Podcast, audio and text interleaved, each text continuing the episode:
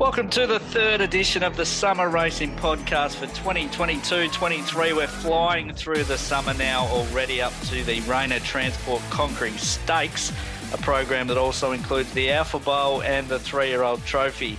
I'm Matt Reid on behalf of Tas Racing, and let me welcome in my sparring partner. He's an owner, he's a form student, footy coach. He does heaps, this bloke, and that's Bear Robinson. How are you, mate? G'day, Snap. Thanks for that introduction, mate. Very nice. I've also got a plastering business, Robinson Plaster, if anyone needs some plastering done, but probably don't ring me before Christmas. Well, we were just discussing that off air. It's a busy time of year uh, on the track and, and everything else happening, trying to get a lot done before Christmas, but we're not here to talk about that. Another big podcast. we, we're going to touch on uh, the Golden Mile meeting. Of course, we're going to look at the Launceston program, those three features there. Our special guest is champion jockey Brendon McCoull. Uh, we got Bear's Brief Snapper special, and we won't forget it this week, Bear. We've got to touch on the hundred dollar strategy. Uh, you got off to a flyer on uh, Newmarket night, and and I've got a bit of ground to make up little bit, but it's only early, mate. I'm sure you'll bounce back. Obviously, you're the professional amongst us, so um, I'll look forward to hearing what your staking plan is tonight. Don't shake your head, mate. There's nothing professional at all about anything I do. Uh, let's start with the Golden Mile meeting in Devonport, mate. It was a pretty dirty day uh, from a personal standpoint. I, I found a lot of horses that firmed a lot in the market, but uh, they never really gave me much of a run for the ticket. Uh, the Gold Mile was, of course, won by the up and coming Rising Light for French born trainer Gaetan Delon, who I believe is dating Amber Keys. That's right. Yes, Bear? that's right. Yeah, that's correct. It was a really strong win. Um, Gaetan obviously has learned a lot off Johnny Keys over the last few years, and uh, the horse did have a little stint down at Seven Mile while Gaetan and Amber went away on a holiday, I believe. So, um, you know, the horse is going really well. He got a gun run the other day, and he he he, uh, he out toughed the old warhorse Sir Simon, who I thought was a really good run with 59 kilos. So, be interesting if the form stands up out of the race because obviously it was a bit of a rough house affair. A few of the horses didn't quite get the best run in transit. So it'd be interesting to see how many back up in the race uh, Friday week heading towards the Devonport Cup. Yeah, there was a bit of change mid race, but basically one, two in the run early were Sir Simon and Rising Light, and eventually Rising Light sort of eased out of the speed battle and got the run of the race. But I mean, I was thinking about this earlier, Bear, and and you've had a lot of history coaching footy teams, but you'd probably look at the Golden Mile like a qualifying final, the Sheffield Cup like a prelim, and then the Devonport Cup's the granny. Obviously, you've got to get through each time. And I think there'd be quite a lot of horses in this race that probably feel like the Devonport Cup campaigns are still on track, even though they didn't win. Yeah, I mean that's why you get the double chance, isn't it? Finishing high enough, and a horse out of that race that I still want to follow is Dramazing. I know it was reported it was a bit disappointing, but they cop more checks than a bank at about the six hundred. So um, I thought it uh, still hit the line really well. And there's another one out of the race, probably not so much from a Devonport Cup point of view, but I reckon when they get back on the grass, I reckon travelling Gigolo over 2100 metres might be one that um, worth a little nibble. I thought it was hitting a line pretty well from well back in the field. Yeah, very much agree. Just a few running through them. My thoughts on the Golden Mile. So, uh, 141.06 was the time. It's just over a second outside the track record. So, a reasonable gallop, but just under three lengths slower than White Hawk uh, when winning last year. Uh, Rising Light, yeah, I thought run of the race there, and the weight swing was big late. It reminded me a little bit of uh, my word is winning the Sheffield Cup last year. Just got the right run. Whether he's got the out and out class to win a Devonport Cup probably needs to be proved. Uh, Sir Simon, just honest as the day is long. Can he win a race like the Devonport Cup, just carrying those big weights and being a sitting shot late? That's kind of the challenge for him, but gee, you know what you're getting with him. He's just a, an old warhorse, as you say. Reward Achiever, a really good run, maybe pocketed slightly um, when needed to be fully extended. But again, he's a horse that maybe Devonport Cup is on track, although there were some earlier reports he might be, sorry, she might be reset for um, uh, the Vamos. Uh, White Hawk just has to go in everything when getting out in trip. Loom to win again. Uh, just what a horse he is. Argyle Beach. I mentioned it last week, Bear. He was placed in a race that he couldn't win. He went super. He just looks all over a Longford Cup chance. Uh, Dramazing absolutely plunged 850 into 390. Um, pretty sick, to be honest. Inside draw, shuffled back, as you said, got spat out coming off the back straight. Looking at the sectionals here, the 600 to 400, she was betted only by travelling Gigolo. And then the 400 to the 200, she was actually the quickest in the race Dramazing. Dharma sort of went to the line untested late. So I thought the sectionals kind of backed up the eye a little bit and that she was unlucky. And um, you continue to to follow her. I'm not sure what sort of price you might start in the Devonport Cup. I think we were kind of along the same path as a lot of others in that ten dollars was just simply the right price, a wrong price about her, and she was backed right in. I agree. Traveling Gigolo's a, a horse on the up, very good here. Bell Ringer Boy was kind of the same as well. I'm not sure where his race will be. He hasn't really proven uh, that he's an out and out stayer, but definitely got a good turn of foot when uh, the race shape allows. Sheborn Rebel, unfortunately, doesn't appear to have really come up this prep bear, and a couple that are looking for the major cups, the risk factor and Glass Warrior will be better for the run, and, and Brendon McCoull kind of alludes to that a little bit later on. Got nothing to add there, mate. I agree with everything you've said. Uh, and obviously, with a risk factor, once it gets back to Launceston, I think we'll see the best of him there. But as I said, I think you've summarised that race very well.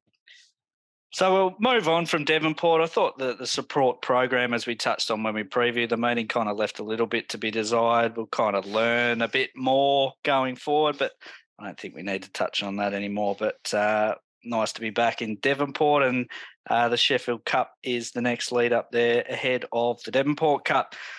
I just mentioned the ride of the risk factor or the run of the risk factor. Brendon McCoull had the steer there. He is our guest on this week's podcast, Bear. Let's have a listen to the chat with uh, one of the state's best jockeys for a long period of time.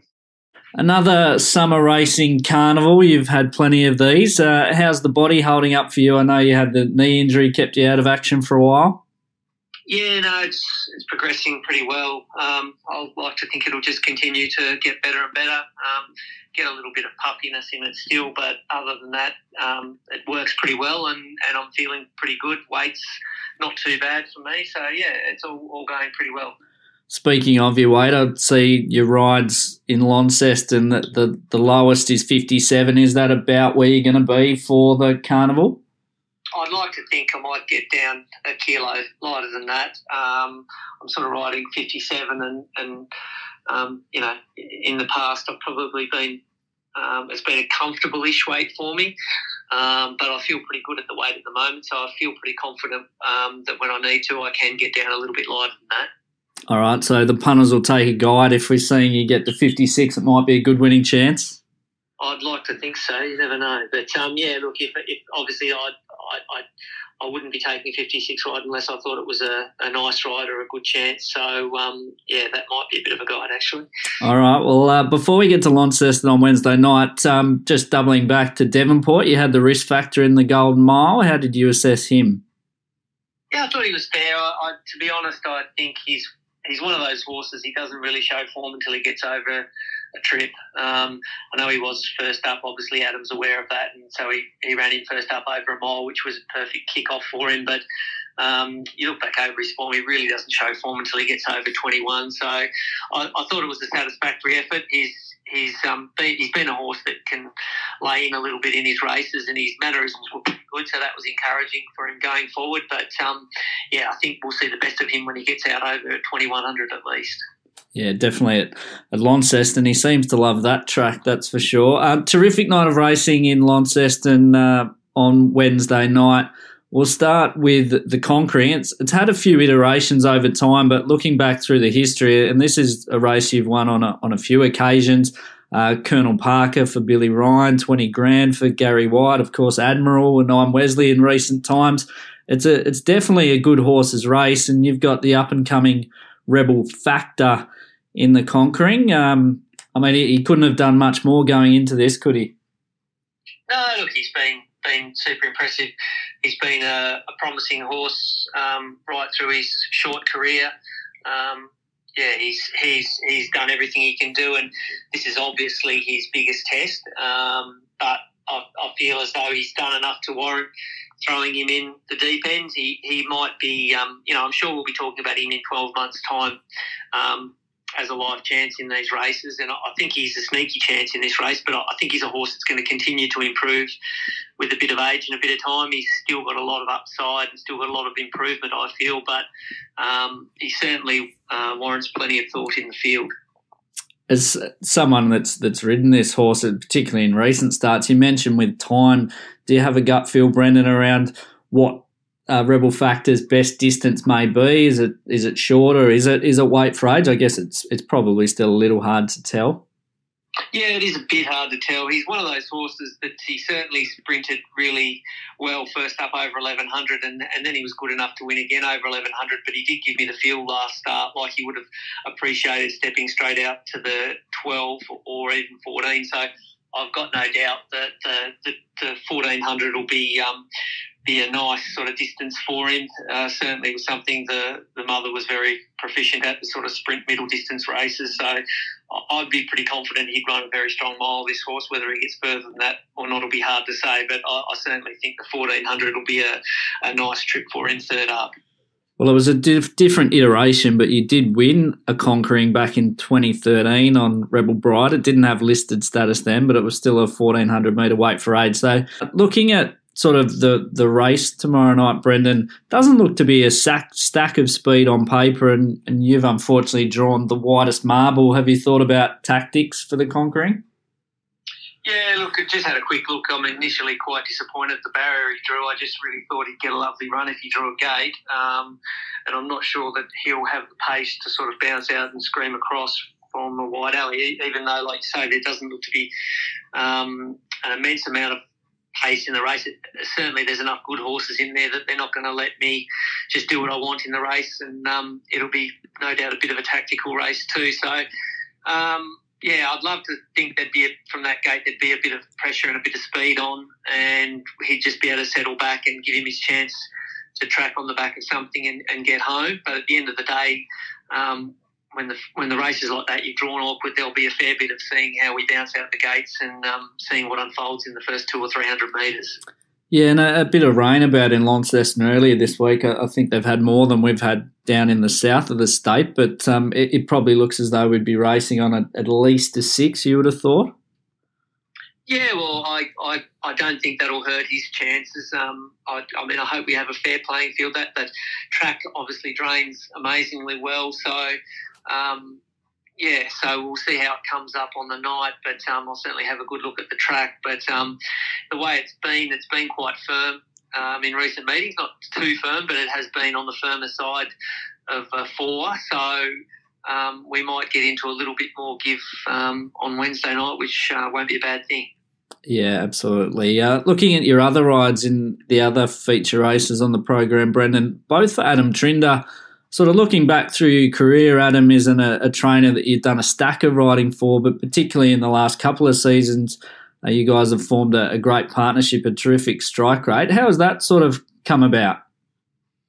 Um, that's a good question. I think you have to ask Adam, but we, we just, I think I'd, I'd ridden for him little bits and pieces. I think he just had his riders, and and um, I just got an opportunity and got on a few, and, and, was lucky enough to win on them at the right time. So things fell into place. Um, you know, like anything in life, if you if you get the get the luck and get the results, then um, you know it sort of can unfold from there. So I think it was just a little bit of in the right spot at the right time, to be honest. Well, certainly, uh, well, maybe right spot at right time. But one horse that you've developed a fantastic partnership, of course, is Bello Bow. Uh, he's the short price favourite in the three year old trophy. Um, he just, I sort of have tweeted this a couple of times after his wins, Brendon, but he, he just seems so professional the way he puts himself into races and, and looks, at least to my eye, that he might have a, a little bit more to, to give if he was legitimately challenged in his races down here. Yeah, look, I, I think he's um, he obviously he actually does do a bit wrong, but at the end of the day, he, he always puts himself up there on the speed, and that, that takes a lot of luck, uh, bad luck out of the equation with a horse like him. He's obviously a, a high class horse, so um, I think um, the fact that he's been able to keep himself up out of trouble and, and the ability he's got has taken him a long way. Um, having said that, I feel as though last start he he's just starting to do a few things that give me the impression he is really starting to uh, become a racehorse and tactically uh, might be a might add another string to his bow, which would be great to think that'll be a possibility, especially as he stretches out in trip a little bit more than just the, you know, he's been sort of exclusively up to 1200 at this stage, so it's his first look at the 14. So, um, yeah, look, he, he's, he's certainly feels the sort of horse that he's going to continue to improve to me. And I do think when he does get challenged, he'll, he'll certainly have something in the locker there to give. Um, he's sort of done it all pretty well at the moment, but this is still a nice race. And first test over the 1400, it'll, it'll be interesting. How does he compare to some of the other gun two year olds that, that you've ridden? I mean, I touched on Admiral earlier as a conquering winner, but you, have ridden some great two year olds. Bello Bowes racking up a win streak. Do you think he, he might potentially be something special? Yeah, no, for sure. And, uh, and he's come out, um, which is all important in his three year old year, albeit quite early, but he's come out and he's um, franked the form as a two year old, which is great to see because they don't always do it. Sometimes you can ride really good two year olds that are just um, really good two year olds, but he's obviously um, made the step to, to three year old, and I'm sure he'll continue to make the step. So, yeah, at this stage, his two year old year couldn't have been any better than what it was, and um, at this stage, um, the way he's shaping up, he's going to be a really good three-year-old and older horse, which is, um, you know, if he could develop into one of those horses that uh, can can be a good horse year after year. They're, they're hard to find. So he's shaping up as though he, he might be one of those rare horses. Absolutely. It'd be great for the state if he develops into the next superstar, so to speak. Transitioning into the two year old race, you've got uh, Thoros of Mer uh, a first starter. Again, for Adam, he rode this horse in a trial. I've had a, a lot of random people just mention to me that uh, he might be pretty handy. It, it's another one that you've drawn well and, and, must be pleased to have the sit on him. Yeah, for sure. I trialled him uh, last start at Launceston. Um, yeah, very, very impressive trialer. Um, you know, again, it's always interesting. The first first starters, a two year old. There's most of them in the race are first starters, and the horse of um, that trialled alongside him that ran second in the trial only just beaten trialled quite well as also. So yeah, it'd be an interesting race, but. Um, I think he, he gave me the feel of a nice horse. I know Adam's got a, an opinion of him, which is always uh, good to know. He sort of legged me up thinking that he's he's a nice two year old. So that gives you a bit of confidence and I'm sure he'll be able to um, take his trial form into the race on Wednesday. Well, some good chances for you on Wednesday night. I, I won't ask you which one's your best because I'm, it'll probably be difficult for you to split a few of those, and you've got a first starter. But um, just more broadly, Brendon, before I let you go, I mean, you've been such a, a champion jockey for a number of years now. Your partner Imogen's a trainer. Where do you sort of see yourself heading over the next few years? Oh, look, I'll just continue to ride. You never know um, how long you can go. I've sort of already probably gone longer than I, I thought I would, and the body's held up quite well, apart from the odd niggling injury that, that everybody gets. So, I mean, I'll just continue to do what I'm doing. I, I work with Imogen, and um, she does a good job and knows what she's doing. So, I just act in a track work role there. She's uh, she does a great job training the horses. So, yeah, look, I'll I'll just continue along, and um, like a lot of jockeys, I suppose, I, have I've given some consideration to what what might happen at the end of my riding career, but I'm still a little bit up in the air as far as that goes, to be honest. And at the moment, while things are going well, I'm just really um, putting all my efforts into riding. So I'll, for the foreseeable future, I'll continue to do that. Well, hopefully that's for as long as can be. Um, your first winner was in 1991, and I was five at that time. So you've been around Tassie racing a lot longer than me. Um, at the moment, we're seeing prize money increases, the implementation of the Tasbred scheme, and a few new races appearing on the calendar. How do you see the, the status of Tassie thoroughbred racing at the moment? I think it's going along quite well, um, but I, I, think we can't drop the ball. We always have to to look at um, improving um, consistently and, and, continuously because otherwise we just do get left too far behind provincial uh, Melbourne and Sydney with their prize money is obviously um, amazing, especially in New South Wales. But yeah, look, I, I think um, signs are there. Um, especially probably the last 12 months that uh, that hopefully we headed in the right direction. But yeah, we can't afford to drop the ball. It's sort of one of those things. Things can change very rapidly in racing. So hopefully we can um, continue uh, on an upward trajectory for the next, um, or for quite a long time. That would be great. Well said, um, Brendon. I've probably kept you for a little bit too long. Really appreciate your time and best of luck with your chances in Launceston, but also for the rest of the carnival. Great. Thanks, Matt. Great to have a chat with Brendon there, Bear, and he was really accommodating with his time. Touched on all his horses. He's sort of a bloke that you'd love to pick his beer, uh, pick his brain over a scotch or a beer for a few hours and, and get his thoughts on life. But um, he's got some really nice rides in Launceston on Wednesday night. You'd think he'd be leaving with multiple winners. It'd probably be a par night. Yeah, I think, uh, as I said, we're very lucky to have him on, and he's been an ornament to the racing industry for over 30 years now. Um, he's one jockey that you'd love to have on any horse you you part own. Um, and it, as you touched on, he's got some a really good set of rides tomorrow night, and I'd be quite surprised if he doesn't come away with at least a double. Yeah, absolutely. Well, let's transition into the Launceston program, Bear. Uh, the Conquering Stakes, of course, the feature was a race won by the little champ, the inevitable in 2021, and he is the favourite in 2022. Uh, rails in the true for the meeting bear. Pretty wet up in Lonnie. I think they've had more rain than we've had down south. It, it came up as a six uh, earlier on Tuesday morning. We're recording this on Tuesday night. Forecast is a, is better on Wednesday. Um, track does drain super, but I'd be surprised if it, it, got into the good range. I think they'll get their tut win, and, and kind of Brendon alluded to it when we had that chat. Bit of natural precipitation will probably only help the track to race well, and that's normally the case up in Lonnie. Yeah, I think if we were racing on a soft five, it'd be perfect. Obviously, there's not really any rain predicted tomorrow, and soft six at the moment is just a soft six at the moment, as you say. But we get into a soft soft, soft five. It's a perfect racing track, as, as Brendon and a few others have touched on. That might be a touch hard at the moment. So, although it's been racing really fairly this season, I think tomorrow night a soft five would be perfect for everyone. Yeah, I agree with that. Uh, market for the conquering courtesy of Ladbrokes, the inevitable is the $1.75 favourite in from $1.90. Uh, first accused is at five dollars. Uh, we're at uh, Rebel Factor and Alpine Wolf both at eight fifty. Rebel Factor's eased from six fifty. Looking at the honour roll for this race, Bear, it's an absolute who's who of champions of, of Tassie racing. Obviously, the inevitable won it last year, but Toorak Affair, Blaze Forth, I'm Wesley, Admiral, Hell of a Street, Rebel Bride, Youthful Jack, Doubtful Jack, the great conquering himself. You, you don't win this race if you're a slouch, that's for sure. No, as you said, it's a long list of great winners, and um, yeah, I mean, whoever wins tomorrow night will be in that same echelon as well. So, I'm um, looking forward to what your opinion is on the race. I've got my firm opinion, but you might be slightly different to me.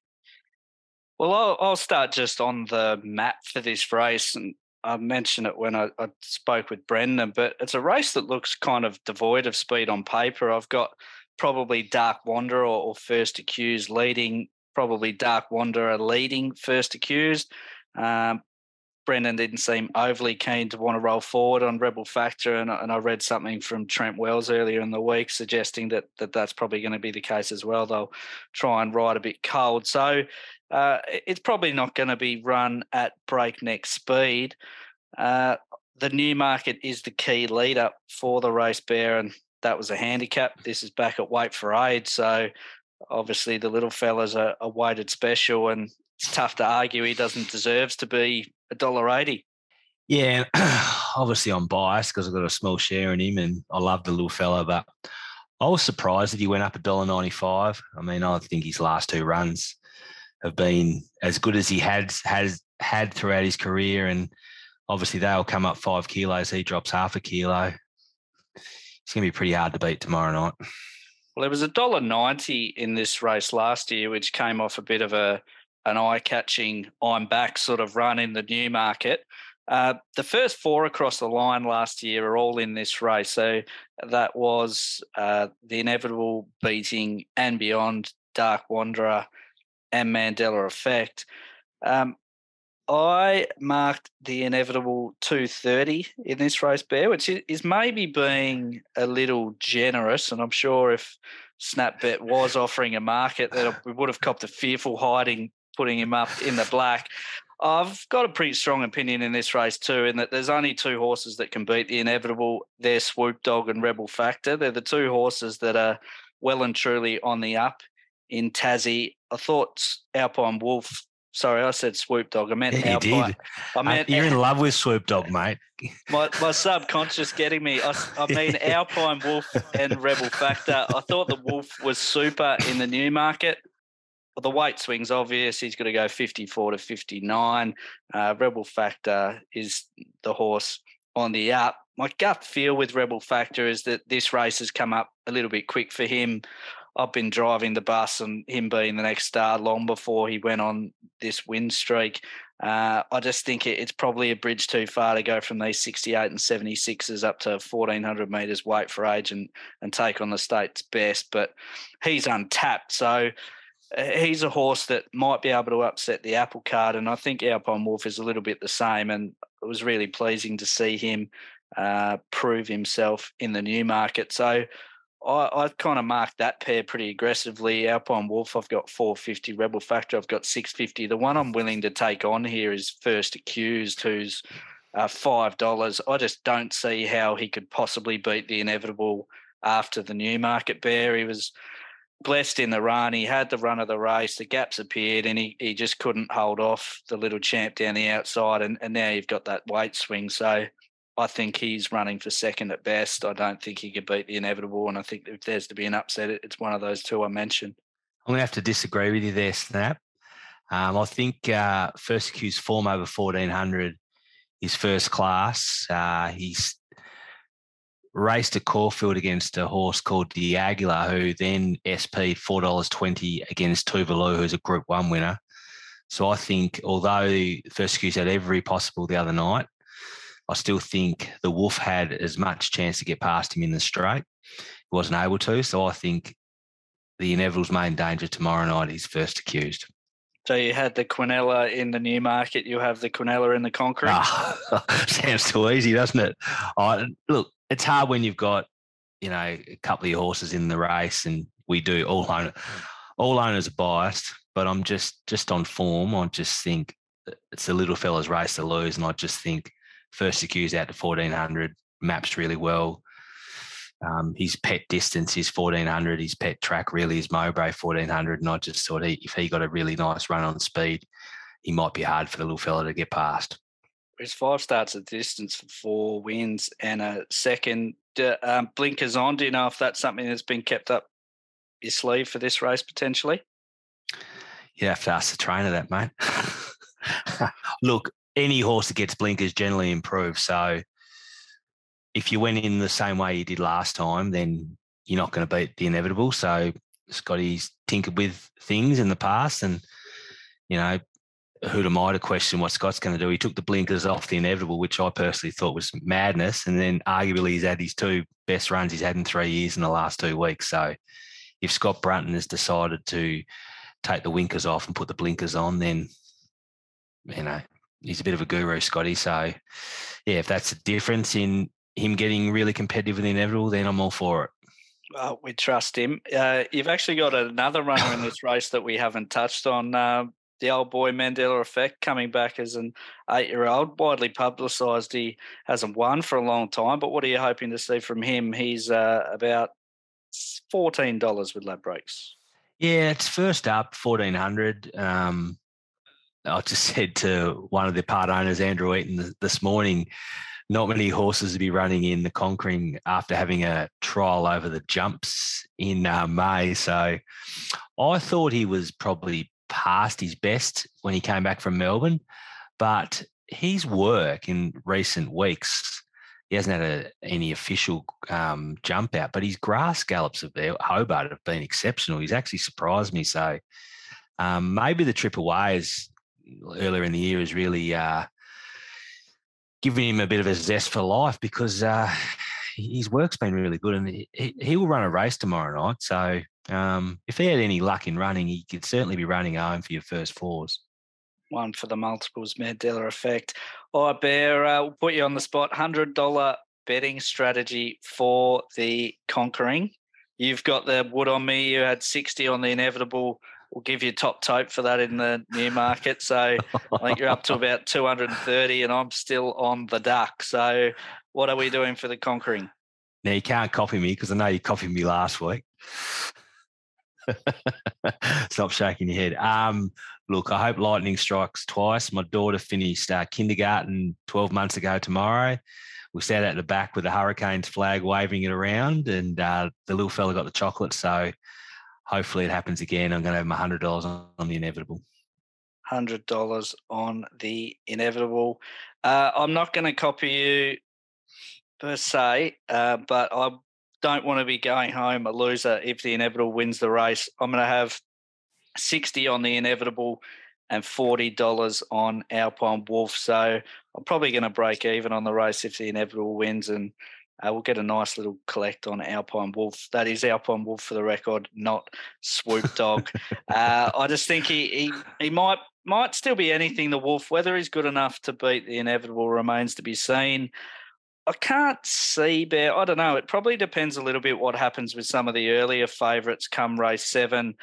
I, don't think the inevitable is going to start a dollar fifty or anything like that. I mean, we've seen we touched on it last week with first accused, and the market just seems to love him. But I think there's probably enough uncertainty around some of the other runners that a dollar seventy, dollar eighty is probably the bottom you'll see for the inevitable, and I, I can't see him really bottoming it out. Do you think that's fair?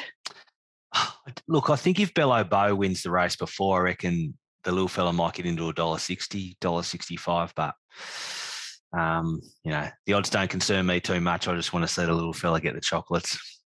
Should mention he'll break a million in prize money too. Uh, if he wins that race tomorrow night, which is just just a magnificent achievement. What what did you pay for him from memory? I think it was a little bit, but yeah. Not. So we we paid ninety plus GST, so ninety nine. And I remember Scotty rang me he goes, mate, I need you to help me out. I need you to help me sell some shares in this horse. And I said, mate, none of my boys are in that sort of league to want to pay that amount of money. But as it turned out, myself and Adam Upton and quite a few other guys were able to generate enough people that we had that many owners. We had to form a syndicate because there was too many. There was over twenty owners. So um, it's surprising. I reckon the fact is by done deal, which was winning big races, sort of when a lot of ours boys were like having a really interest in horse racing and to have a horse that's by done deal was probably the main attraction. And um, it's quite funny because when when the horse arrived at Seven Mile Beach, I kept ringing Scotty and he wouldn't answer the phone. Would you believe it? And um, he eventually answered and he said, "Oh, mate, you can't come down yet. The the horse is too small because he was too scared to. Because we all wanted to go down and see this horse we'd paid all this money for." And uh, we eventually got to see him about a week later, and he's the size of a pony. So, um, yeah, we've been very we're blessed to be honest. Well, you knew pretty early on that you you had something pretty special. I mean, the debut run was a bit sick in terms of the result, but uh, oh, he, don't he, go uh, there, Snap. He uh, he quickly got that back, and he's taking you on a wild ride. So, look forward in seeing the inevitable tomorrow, and I think whatever beats him will be winning. Uh, we'll take a very quick break there and we will come back and have a look at a couple of the other features in Launceston. Ladbrokes new bet ticker now available. Watch the exclusive live feed on your Ladbrokes app and see where the big bets land. Get the down low on the download. Ladbrokes. Gamble responsibly. Call 1 800 858 858. The race before the conquering is the Steve's Liquor three year old trophy. And what a race this is, Bear. I mean, there was a little bit of speculation that the Bello Bow would go to the conquering. I would have been flabbergasted if that was the case, and he takes his place here in the three-year-old trophy, uh, where he needs to beat a few horses he would have seen a fair bit of at home. Bello Bow is the dollar 80 into a dollar seventy favourite with Ladbrokes ahead of stablemate Jaguar Stone at six dollars ahead of another stablemate Sharma's Last at eight fifty, and then Pink Beauty is at thirteen dollars. I guess we've been waiting for this for a little while. Bear Bello Bow's just proven that he's better than him at twelve hundred. We now get out to fourteen hundred.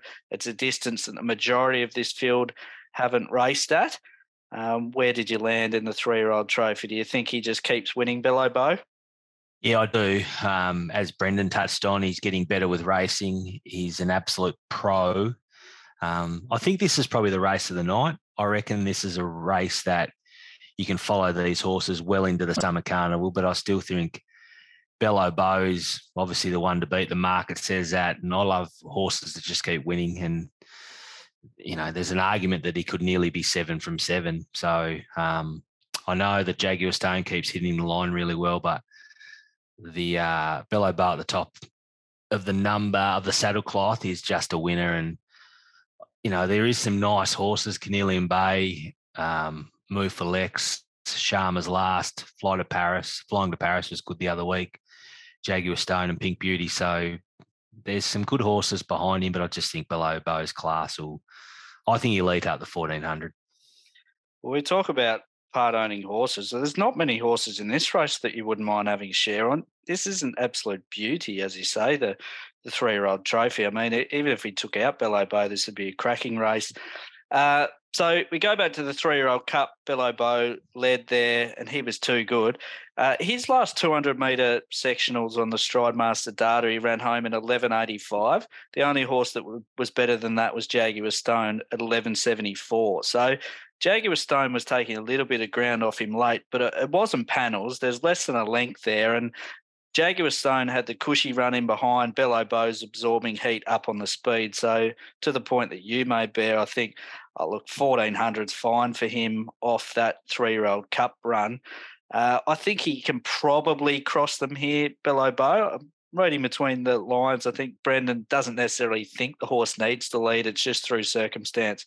That's what's happened to him here. We know he jumps, he puts himself there he'll have a look. I think Pink Beauty and Flying to Paris inside him, maybe even Alvarino are the ones that he'll probably need to cross, but I think he'll either lead or, or get one off. And and from there, he'll probably just be too good. I had him marked slightly above even money, Bello Bow, just because I think there are some queries here um, around the stable. Mate, Sharma's last is a is a bit of a wild card.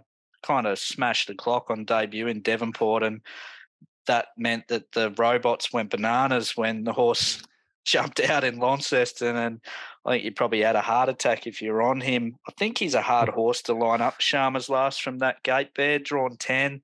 Like where, where does he get to? Is he go forward or back? And and really, how good is he? Yeah, it's a sticky gate, isn't it? And, and as you touched on, the field's got a heap of depth. Um, just makes it really hard, I think. Yeah, I, I'd be yeah, I can't come at Sharma's last in this, but I still think moving forward down the track, if it draws a lower gate in a race like the Guineas, for example, if that's the way they go in three weeks' time, then it's going to be very competitive. Yeah, it kind of creates a. This will just really set the appetite for the rest of the three-year-old races throughout the carnival. Uh, I'll put you on the spot, mate. Bello Bow, I assume you've got on top. Who's the danger and maybe who's the value? Um, Cornelian Bay is that around fifteen dollars still? Cornelian Bay, yeah, sixteen dollars with Ladbrokes. Yeah. I, obviously, I think Bello is the one to beat, but I just think I think Cornelian Bay is probably going to be better suited at Hobart. But if it gets a nice run in transit, I see Jace Maskiell takes over from a good gate. There's no reason it could run in the money, and and Jaguar Stone's obviously always hitting the line well. So um, yeah, I'm just I've never been a real favourite punter, but I just think this Bello Bow just keeps winning. So I don't want to just say another horse for the sake of it could value. I just think Bello Bow, and I I think though the format of this race will really stand up over the carnival. So whatever runs well in this race, I think will run well through whether it's the Guineas, the Oaks, the Derby, even. Yeah, I agree. Um, Bello Bow, clearly the one to beat don't really want to chime into dollar seventy, but don't want to lay it either. Jaguar Stone, love her as a horse. I just think she's going to be a better Hobart horse as well, Bear. She's kind of crabbed around the Lonnie track in the corner a few times now. And the one time she did race at Hobart, um, she really let down spectacularly. I think it was her debut. Uh, if this race was at Hobart, I'd be marking that pair a lot closer. I just think she um, strategically she's going to be giving a position and run again, and not sure Lonnie's her track Jagstone, but probably looks the likeliest. Quinella um, value for me is a horse that we kind of highlighted when we picked five runners for the for the Carnival Bear flying to Paris. I thought she was enormous. Uh, in the three-year-old cup, three wide no cover there on a, a, decent speed. She comes up with a pole draw here, and we saw in the three-year-old cup uh, the Bokio, who drew a low marble, actually, it was the pole draw there as well. Just basically followed Bello Bow everywhere he goes, got the toe and ran into the minor money at any old price. Uh, I think Dharma has a look for the lead here on flying to Paris. If he gets crossed, if he's lucky enough to grab the backside of Bello Bow, well, again, just follow him everywhere he goes. And I thought at $4 a drum, uh, she's the way that I'll probably be looking to play with a tiny win, more place type of bet on flying to Paris in a race that I think's a great one to watch. Maybe not the easiest punting one to make a bit of cash out of. Yeah, I agree. Nothing to add. We'll go, have a look quickly at the other feature on the program, and probably not a lot to discuss here because there's not a lot that's exposed. It's the $50,000 LAFM Alpha Bowl for two year olds over 1,100 metres. Uh, we've had two two year old races so far this year. Bear Liberty Ray won one of them, but unfortunately scratched here. And Encounter Sphere won the other one. Uh, the two horses heading the market, they were two horses that went uh, neck and neck in a trial the other week in Launceston. Thoris of Mer, uh, Adam Trinder, Brendon McCoull was 220. Cairns in the Star Thoroughbred colours. Uh, Dharma rides, Barry Campbell trains 370, uh, Encounter Sphere 480, and the market's not really taking any chances. The others, a pair of GGs that tried against each other, GG Tycoon and GG Hailstorm 950, and Need Sugars 850 really hasn't been a, a fluctuation in, in, this market pair, which I, I, think is a little bit interesting in itself. I've had quite a few sort of random people tell me that Adam Trinder's got this smart two year old, and and here it is, Thoris of Mer. Maybe a few punters were perhaps hoping that they might miss it and put up three, three fifty or something like that. At two twenty, it's probably been kept safe enough, and maybe that's keeping people on their heels at the moment. Um, I thought it it was clearly the pick of um, the trialers, and and the market says that. Are you surprised they're sort of so close in the market off the trial? I am, to be honest. So I, am pretty mm. bullish that Thoris and Mers are, are, probably a good thing here in this race. I yeah. think from what we've seen at the trials, and you, you kind of take it on face value, um, I, I, think he's easily the best two year old we've seen so far this season. I know he doesn't have race experience on his side, but with a pair of um, trials and the Trinder McCoull polish. I don't think he's going to be as green as GG Gemstone or, or anything like that. But um, yeah, I thought Cairns probably shaken up in a couple of trials. Has been kept very safe, that's for sure. I'll be surprised if the fave doesn't start odds on. I think if you get a chance to go and watch the trial, you'll see how professional he was. Brendon hadn't moved. Um, the jock on Cairns was niggling him a bit. I mean, Thoras of Mer looked like a machine to me, like the way he jumped and just sat up. I mean, if he can take his trial form into the race, I, I think he'll be winning this, and I'll be quite surprised if he doesn't start around the dollar sixty, dollar seventy mark. Yeah, not sure it gets in that sh- that short, but as I said last week, like who could tell where the bottom is in the market with some of these horses? Uh, I marked Doris Amur a dollar eighty. I think based on what I've seen, he wins this race more often than not, and, and probably sort of 55, 60 percent of the time. We'll learn uh, a bit more tomorrow, though. So um, very interested to see um, what comes of, of this race. It's another one where we probably learn a little bit more. Uh, but big nine race card there tomorrow, Bear. We've touched on all the features where probably the favourites pick themselves. Did you find any more value in any of the sporting races? Just a little bit in the last. I thought uh, race nine, number seven, I'm So Cool, might strip a bit fitter. Um, it sat in the 1 1 first up this time, and it probably condition gave out. And I noticed now T, it's, it's been transferred down to Seven Mile Beach for the last uh, three weeks. So I think that might improve tomorrow night. Dave will just need a little bit of luck from the barrier, but it's around seven or eight dollars, and you can probably back it each way. So that's sort of the value I found on the card. Yeah, it was um, sort of drifted like an absolute barge first up on So Cool. So I kind of subscribed to a similar theory to you that um, maybe that horse needed the run. Uh, pretty keen on Nostra Bill, me in the maiden class one over 2100. I think this horse is racing really well, just been back and wide in, in races that haven't really suited that rate shape. Uh, I think the horse is looking for 2100. Liam Reardon, interestingly, gets the ride, visors off, winkers on. I did see a, a, tweet earlier just before we recorded, Bear, that there's a few Brendan McShane runners, of which this is one, and, and stablemate American Jewels another, that are going to be tried to be ridden a little bit closer in this race. So looking for one that comes from a different form line outside the race won by Rustic Charm a fortnight ago, which was really a, a bit of a raffle. I think Nostrabill's a horse that, that might be on the up and racing in good form. So count on him each way at seven dollars in. And what I thought was the hardest race of probably the night, which is race five. Uh, did mind Lady Joker here. I was lucky enough to get the cash on her two starts ago at Lonnie on the quick backup from Devonport last Friday, where she was back in a race run to suit the leaders. Uh, thought at double figures has been nibbled in a little bit from 15, but still a bit of value there for Jay Maskiell, who's got a pretty strong book for his return back to Lonnie Bear. Yeah, it's good to have Jace back. Obviously, very good jockey, and um, hopefully continues to come home over the carnival. Look forward to seeing him at the track, and hopefully can boot home a few winners for the punters. All right, looking forward to terrific night of racing in Launceston Bear. But uh, other than do our best to try and pretend we know what we're talking about with racing, we dabble in all other aspects of life, and we'll do so again, starting with Bear's brief. It'll be very simple this week. Um, I think guys like yourself, Peter Staples, Duncan Dornauf, do a really good job of promoting the uh, industry, giving us plenty of content. But I, I think and wish that the mainstream media should get on board a little bit more.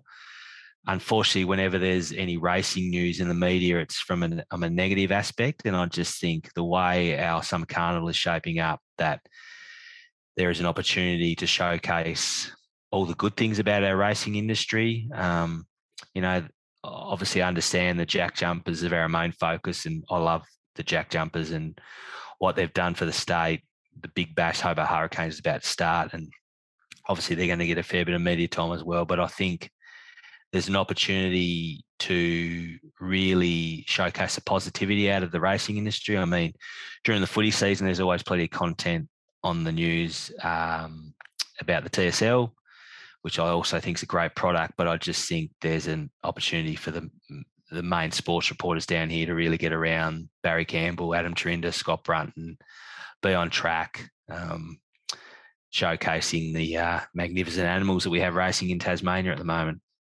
Well, the storylines kind of write themselves out of a meeting like this, don't, don't they? I mean, the inevitable chance to to crack a million in prize money.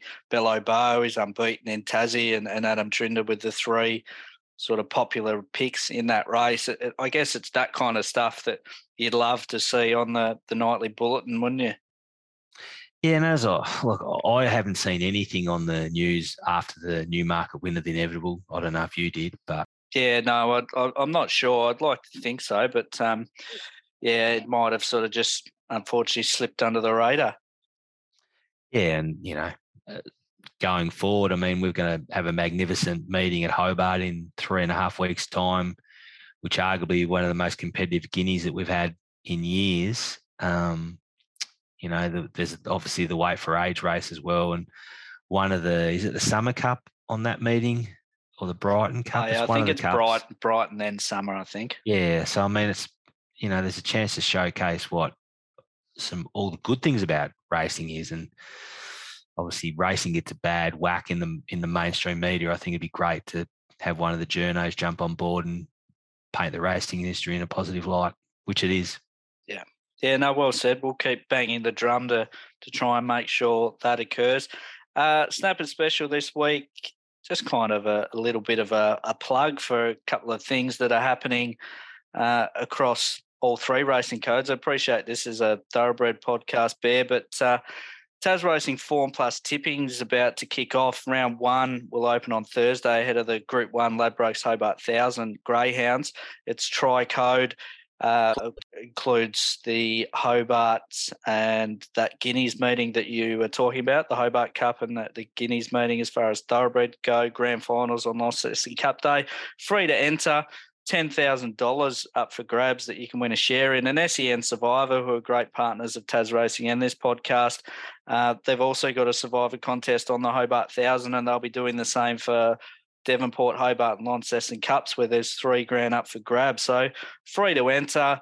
I know there's a lot of people out there that that love their racing and aren't necessarily big punters, and it, it, goes to show you don't necessarily need to be. A lot of people don't like sticking their hand in their pocket and have uh, trouble with gambling. I know sort of the the two go hand in hand, but it's not necessarily the, the case for everyone. And, and contests like these, I think, engage a different racing audience, um, keep people involved with the product without necessarily needing to tip their hand in the pocket. So keep an eye on the Tas Racing socials for SEN Survivor and Form Plus Tippy, and hopefully you can have a feel. It's it's it's funny, mate. Like uh, every now and then I go on the Derwent Park tipping competition, and it's worth a small amount of money, but it's just like the pride if you actually happen to win it. So I suppose the SEN Survivor competition is something very similar. Like you don't really have to. We don't put your money in your pocket, but to give you a little bit of your ego, a little bit of a stroke if you're able to uh, win the cash. And obviously, it's a substantial amount of money. So um, as you said, just keep your eye out for, on the socials on how to enter and costs nothing to enter, and it's a bit of fun as well. Get involved, that's for sure. Uh, we're next going to record Bear ahead of the Sheffield Cup meeting, uh, which is next Friday week in Devonport. But we're also racing in Hobart on Sunday. Uh, very strong nominations, 136 spread across an eight race program. Winzenberg's the headline where we see a few horses coming via the Newmarket and maybe keeping themselves ticking over ahead of the Ladbrokes Carpet Charge Bear. Yeah, absolutely. It's a, it's a they'll be wrapped with the uh, the nominations that they've received. Um, that's a cracking race, the Winsenberg. I see Liffey Bow. I mean, I know he's old, he's nine years of age, but he's running the new market was unbelievable. Um, so you think he'd be hard to beat. I see Algernon is down to resuming the minimum. He loves Hobart and he's got to be a chance. But there's a fair bit of depth this race, so it's really exciting. Yeah, it's a beauty. So we'll cover that in our review on, on next week's pod. Uh, thanks to everyone for listening, and it's been another big show, but a, a lot to cover, Bear. Best of luck to you and, and everyone that's listening for what shapes to be one of the real highlights of the, the whole carnival, I suspect. Yeah, thanks, Snap. Yeah, uh, as we touched on before, I think the three-year-old race is the race of the night, and I think whatever happens in that race tomorrow night, I think if you follow those horses, you'll be getting some winners in the coming months.